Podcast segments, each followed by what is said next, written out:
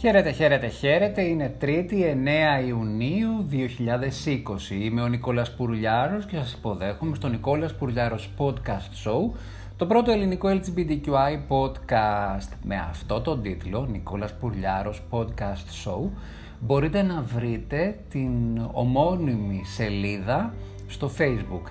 Έχω κάνει σελίδα, μπορείτε να μπείτε, να κάνετε like.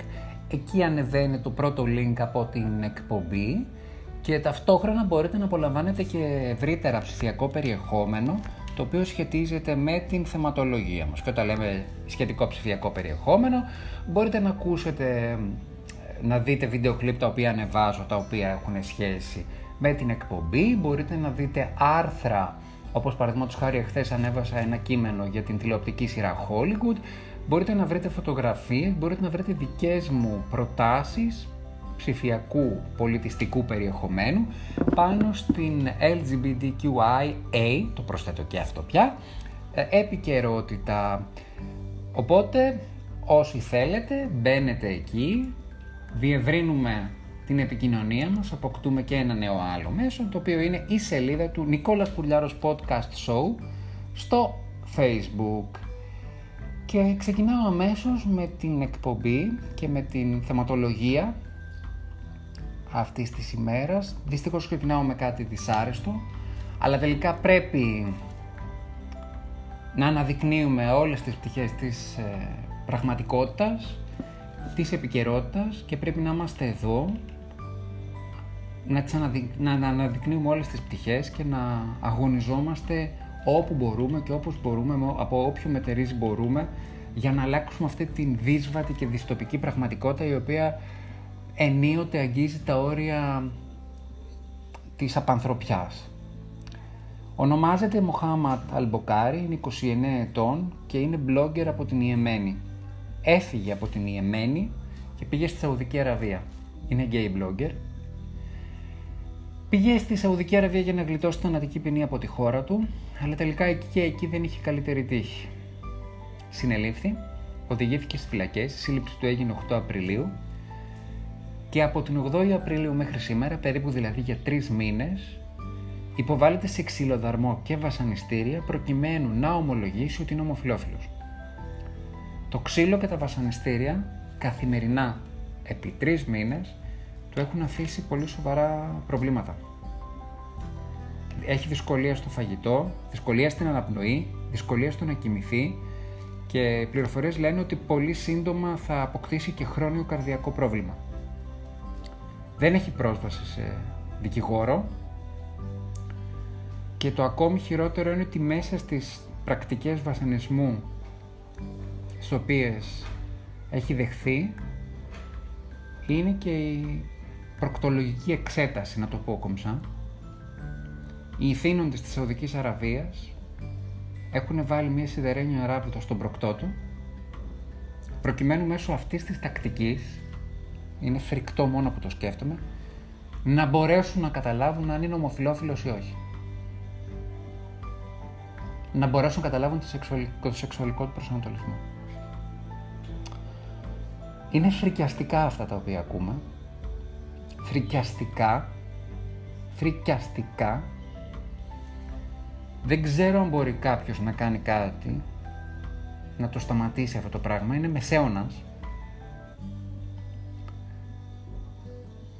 Και δυστυχώς θυμάμαι τα λόγια του πρωθυπουργού του Λουξεμβούργου, του Μπέτελ, Βέτελ, ο οποίος είχε τους όρχες και τα κότσια να πει σε συνεδρία των Ηνωμένων Εθνών ένα μεγάλο ευχαριστώ στο δυτικό κόσμο, ένα μεγάλο ευχαριστώ στην Ευρώπη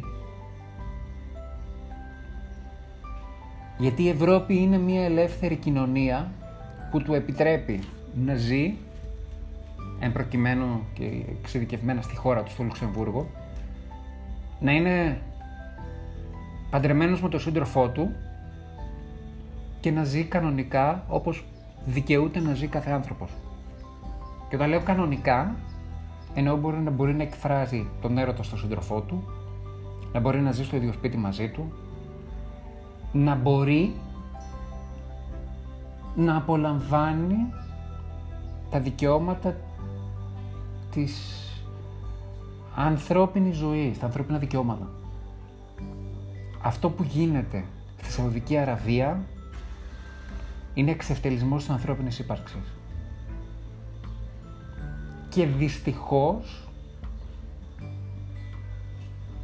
είναι ένα πολύ βαρβάτο μήνυμα ρατσισμού και ομοφοβίας το οποίο περνάει στην τοπική κοινωνία με το πρόσχημα των θρησκευτικών λόγων ή της ηθικής. Δεν ξέρω τι μπορεί να γίνει. Μακάρι να, να υπάρξει ένας τρόπος και αυτό το παλικάρι 29 ετών να σωθεί.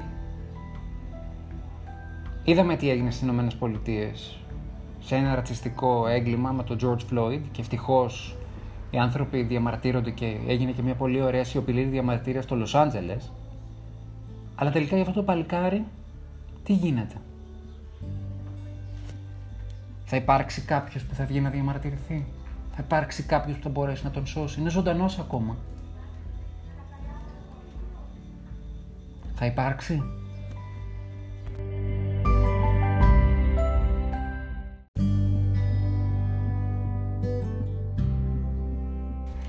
Τζάνα και η Βαλεντίνα είναι ζευγάρι και είναι πάρα πολύ αγαπημένο ζευγάρι αρκετό καιρό και θέλησαν να επεκτείνουν την ευτυχία τους, δικαίωμά τους, επιλέγοντας να προσπαθήσουν να κάνουν ένα παιδί.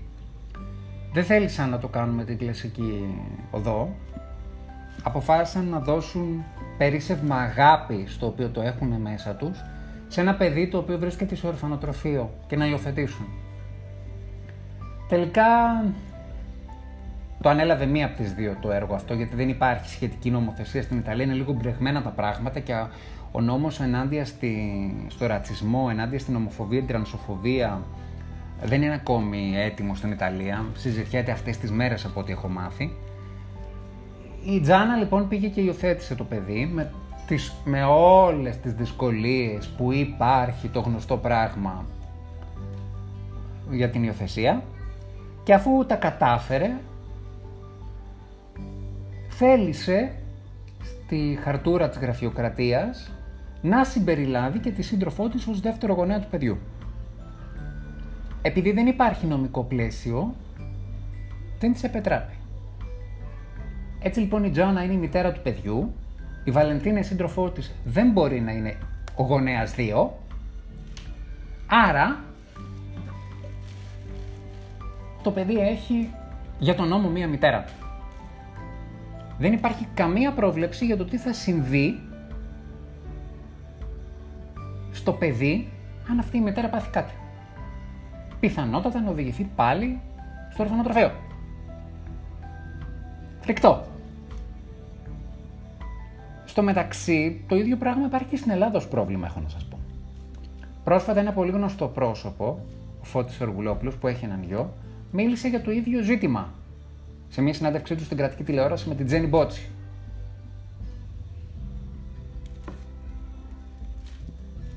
Και αναρωτιέμαι, ποιοι είναι όλοι αυτοί οι πάνσοφοι που νομοθετούν ή εν πάση περιπτώσει ερμηνεύουν τον νόμο με έναν διασταλτικό τρόπο και σκέφτονται ότι ένας άνθρωπος ο οποίος έχει αποκτήσει παιδί είτε με την κλασική οδό είτε με υιοθεσία που τόσο άγαρμπα αν συμβεί κάτι θα πάρει το παιδί και θα το πάει σε ένα ορφανοτροφείο. Είναι δυνατόν να μεγαλώνει ένα παιδί σε μια οικογένεια, να μεγαλώνει καλά, και να θες να το πάρεις αν συμβεί κάτι και να το πας πίσω. Εν πάση περιπτώσει να το πας στην ορφανοτροφείο. Ποιος νομίζει ότι έχει τόσο μεγάλη δύναμη να παίξει με τη ζωή του άλλου; Ποιος είναι Θεός; Ειλικρινά αναρωτιέμαι. Και φυσικά αυτό είναι μια πολύ ξεκάθαρη ρατσιστική αντιμετώπιση. Είναι πολύ ξεκάθαρη διάκριση που την έννοια ότι σε ένα δεροφιλόφιλο ζευγάρι δεν γίνεται αυτό. Αν πάθει κάτι ένας από τους δύο γονείς,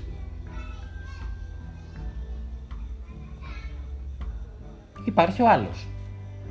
Στα ομόφυλα ζευγάρια υπάρχει αυτό.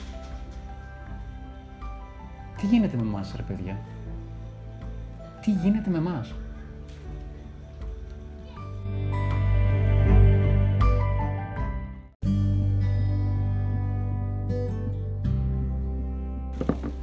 Δεν ξέρω, νομίζω ότι βγαίνω λίγο έντονος ε, στα τελευταία επεισόδια. Με έχει καταλάβει λίγο το συνέστημα. Εντάξει, παιδιά, αυτό που έγινε με τον, με τον blogger, τον, τον Μοχάμεντ, με έχει συγκλονίσει πραγματικά. Δεν μπορώ να σκεφτώ τι περνάει αυτός ο άνθρωπος στα χέρια των, των δεσμοτών του. Είναι φρικτό. Ε, το ζήτημα του λεσβιακού ζευγαριού σαφώς είναι και πιο απλό, αλλά τηρουμένων των αναλογιών. Θέλω να πω, είναι ζόρι να ξέρεις ότι θα σου τύχει κάτι και ότι να μην μπορείς να ρυθμίσεις το τι θα γίνει στο παιδί σου. Και νομίζω ότι γι' αυτό μου βγαίνει λίγο το καταγκαλιτικό. Ε, εντάξει, δεν θέλω να γλυκένω λίγο τη φωνή μου τώρα, ξέρεις, να κατεβάζω τους τόνους, γιατί είναι σοβαρά ζητήματα και τα δύο, διαφορετικής τάξεως φυσικά. Το ένα μιλάμε για φρικτή παραβίαση των ανθρώπινων δικαιωμάτων, της αξιοπρέπειας της ανθρώπινης ζωής. Το άλλο επίσης είναι παραβίαση των ε, ανθρωπίνων δικαιωμάτων, αλλά εν πάση περιπτώσει είναι στην Ευρώπη, είναι μια κοινωνία αρκετά πιο ανοιχτή, κάτι μπορούμε να κάνουμε, μπορούμε να αγωνιστούμε και περισσότερο, αυτά τα πράγματα βγαίνουν και η Ιταλική κοινωνία έχει προετοιμαστεί, το Ιταλικό Κοινοβούλιο ετοιμάζεται να ψηφίσει ένα νόμο ενάντια στην ε, ομοφοβία. Αλλά όπως και να έχει το πράγμα, με συγκινεί όλο, όλη αυτή η δράση, όλος αυτός ο αγώνας. Παλεύουμε για το αυτονόητο ρε παιδιά. Παλεύουμε για το αυτονόητο στην κοινωνία μας. Στην κοινωνία της Σαουδικής Αραβίας, άστο. Δεν ταιριάζει καν η φράση, δεν θέλω να το σκέφτομαι. Πρέπει να το σκέφτομαι γιατί πρέπει να κάνουμε κάτι. Ας πάμε σε κάτι διαφορετικό. Όπως ξέρετε πάντα μου αρέσει η ιστορία και ας θυμίσουμε λίγο τις ρίζες της LGBTQI κοινότητας. Πρόσφατα διάβασα μία μελέτη για το πώς γεννήθηκε η bear σκηνή στην σύγχρονη gay culture. Μέσα από ένα βιβλίο, το Bear Book, ο ιστορικός Les Wright ε, διηγείται λίγο την ιστορία των bears. Για όσους δεν γνωρίζουν, bears είναι, η μετάφραση είναι ο αρκούδος, είναι οι πιο παχουλοκομψοί ομοφιλόφιλοι άντρες, οι οποίοι έχουν μια ευδιάκριτη γοητεία. Υπάρχει ένα μεγάλο κοινό μια μεγάλη μερίδα του κόσμου που γουστάρει τους αρκούδους, τους bears, γιατί σκέφτονται ότι ίσως εκεί μπορείς να ε, χωθείς, να αγκαλιαστείς, να χωθείς σε μια αγκαλιά και να σε προστατεύσει ο άλλος όπως προστατεύει ένας έτσι θερμός σύντροφος τον σύντροφό του. Εγώ το βλέπω λίγο ευρύτερα έτσι, δεν το βλέπω μόνο έτσι. Οποιοδήποτε άνθρωπος, οποιοδήποτε σωματότυπο μπορεί να είναι μια θερμή αγκαλιά. Η ιστορία εδώ είναι ότι το κίνημα των Bears ξεκίνησε μέσα στην γκέι κοινότητα το 1966 με το πρώτο μπαρ που άνοιξε στο Λος Άντζελες. Τη δεκαετία του 70 το... η σκητάλη πέρασε στο Σαν Φρανσίσκο όπου άρχισε και να αναπτύσσεται και το Tom of Finland Style. Και φυσικά μετά πέρασε μοιραίο στη Νέα Υόρκη. Φιλοξενήθηκαν πάρα πολλά αφιερώματα στο περιοδικό Advocate το οποίο είναι θεματοφύλακα των gay δικαιωμάτων, των gay media. Τη δεκαετία του 80 οι Bears απόκτησαν το δικό τους περιοδικό, το Bear Magazine, το οποίο κυκλοφόρησε το 1987. Σε μια πάρα πολύ δύσκολη εποχή, που θέριζε το HIV, μην ξεχνάμε ότι υπήρχε και ο Ρόναλντ Ρέιγκαν, ο οποίος ήταν δηλωμένος, ομοφοβικός και η administration του, η, διαχείρισή του, η προεδρία του πίστευε ότι το HIV είναι θεραπεία για τους γκέι, φρικτά πράγματα, το έχω πει πολύ σήμερα. Αλλά μετά άρχισαν να βγαίνουν και άλλα σχετικά περιοδικά, ήρθε ε, το Bear Europe τη δεκαετία του 90, το The Bear Cult ένα άλλο, ένα φωτογραφικό λεύκομα. Παράλληλα έγινε και μόδα ο Bear Leather τύπος και υπήρχαν και Leather Bar, πολύ ωραίο και αυτό. Γενικότερα ήταν μια πάρα πολύ, είναι μια πάρα πολύ ωραία ιστορική αναδρομή όχι μόνο η ιστορία για την ιστορία, αλλά κατά κύριο λόγο γιατί πρέπει να αγαπάμε το σώμα μας, να μας αποδεχθούμε έτσι όπως είμαστε και από τη στιγμή που είμαστε καλά εμείς με εμάς, οποιαδήποτε σωματότυπο, δεν μας θα ενδιαφέρει και η γνώμη των άλλων. Προσωπικά, εγώ επειδή έχω υπάρξει αρκετά πιο παχουλός, είχα πρόβλημα, το κουβαλούσα, είχα ένα κόμπλεξ σωματικό, στο οποίο ευθύνονται άνθρωποι στην παιδική μου ηλικία που με κάνανε και νιώσα άσχημα, με κάνανε και ένιωθα άσχημα. Τώρα που είμαι στο σωματότυπο που μου αρέσει, μ' αρέσει να το διατηρώ. Οφείλω να σας πω ότι και στις δύο περιπτώσεις έχω δεχθεί τα βέλη της κριτικής. Το έχω ξαναπεί. Όταν ήμουν πιο παχουλός, μου λέγανε Έλα, μωρέ, χάσα 5 κιλά. Τώρα που είμαι αδύνατος, μου λένε Πω, πω πόσο αδυνάτησε έτσι, θα λένε ότι κάτι έχεις.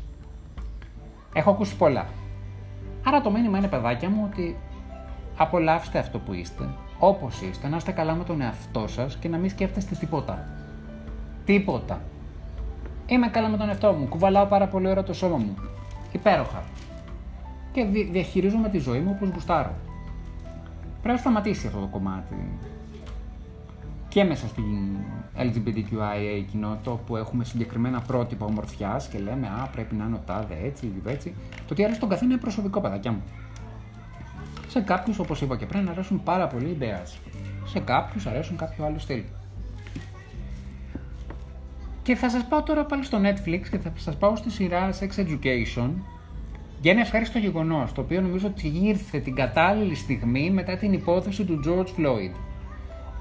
Ο Νκούτι Γκάτβα, δεν ξέρω κι αν λέω σωστά το όνομά του, είναι Σκοτσέζος ηθοποιός Νιγηριανής καταγωγής, μάλλον από Νιγηριανής και καταγωγής από τη Ρουάντα, πιτσιρικάς, 27-28 χρονών, ο οποίος παίζει έναν ρόλο στη σειρά Sex Education.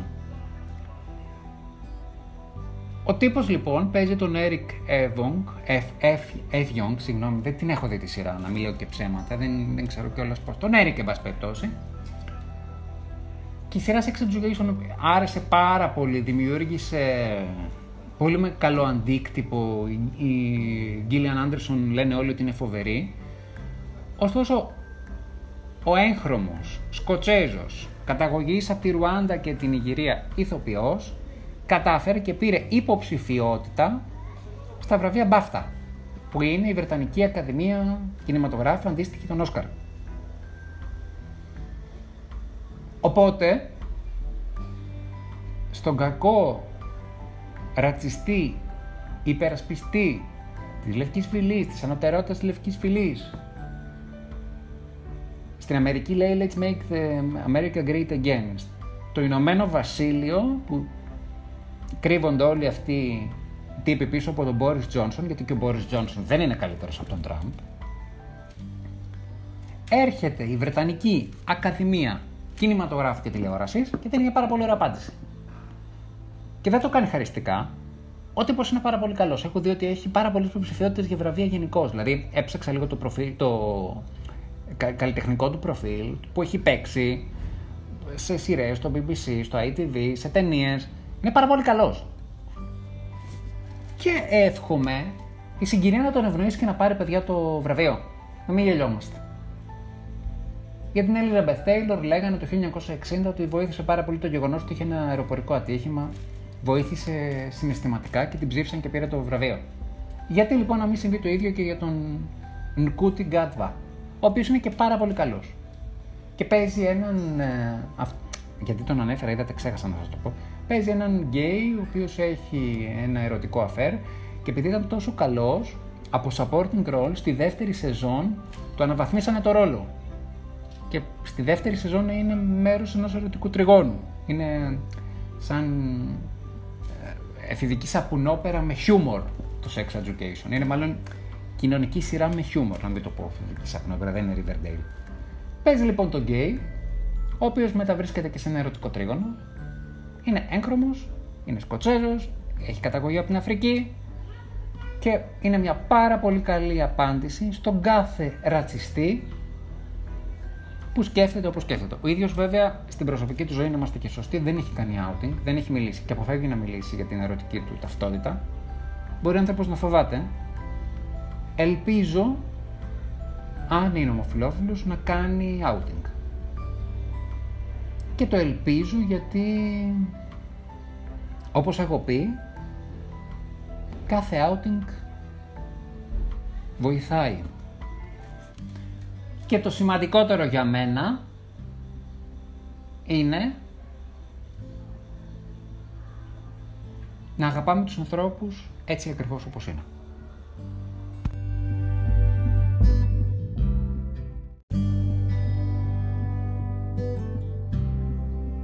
Και κάπου εδώ ήρθε η ώρα να βάλω τέλος.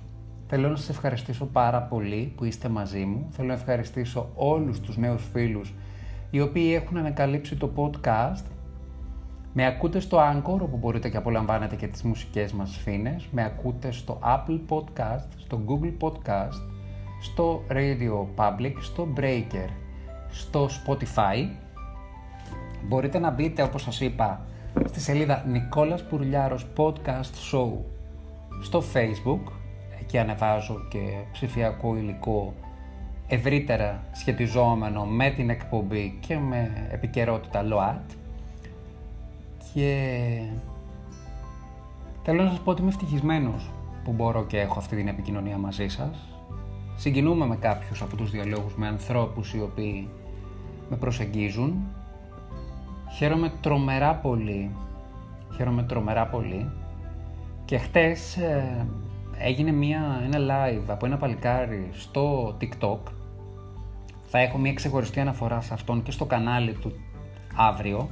Να τα πούμε λίγο πιο διευρυμένα για το τι ακριβώς κάνει και τι θα, θα θέλω να το ψάξετε να το βρείτε στο TikTok. Είναι ένας πολύ ενδιαφέρον τύπος ο οποίος κάνει εκπομπές με χιούμορ, με συγκίνηση, με ρεαλισμό.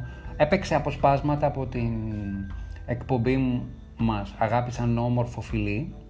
Είχαμε μια διαδραστική επικοινωνία με κόσμο, τον ευχαριστώ, θα τα πούμε και αύριο έτσι πιο διευρυμένα και αναλυτικά.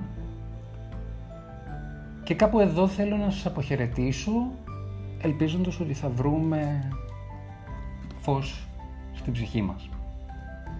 Είμαι ο Νικόλας Πουρλιάρος, ακούσατε τον Νικόλας Πουρλιάρος podcast show. Σας χαιρετώ, σας φιλώ, σας αγαπώ.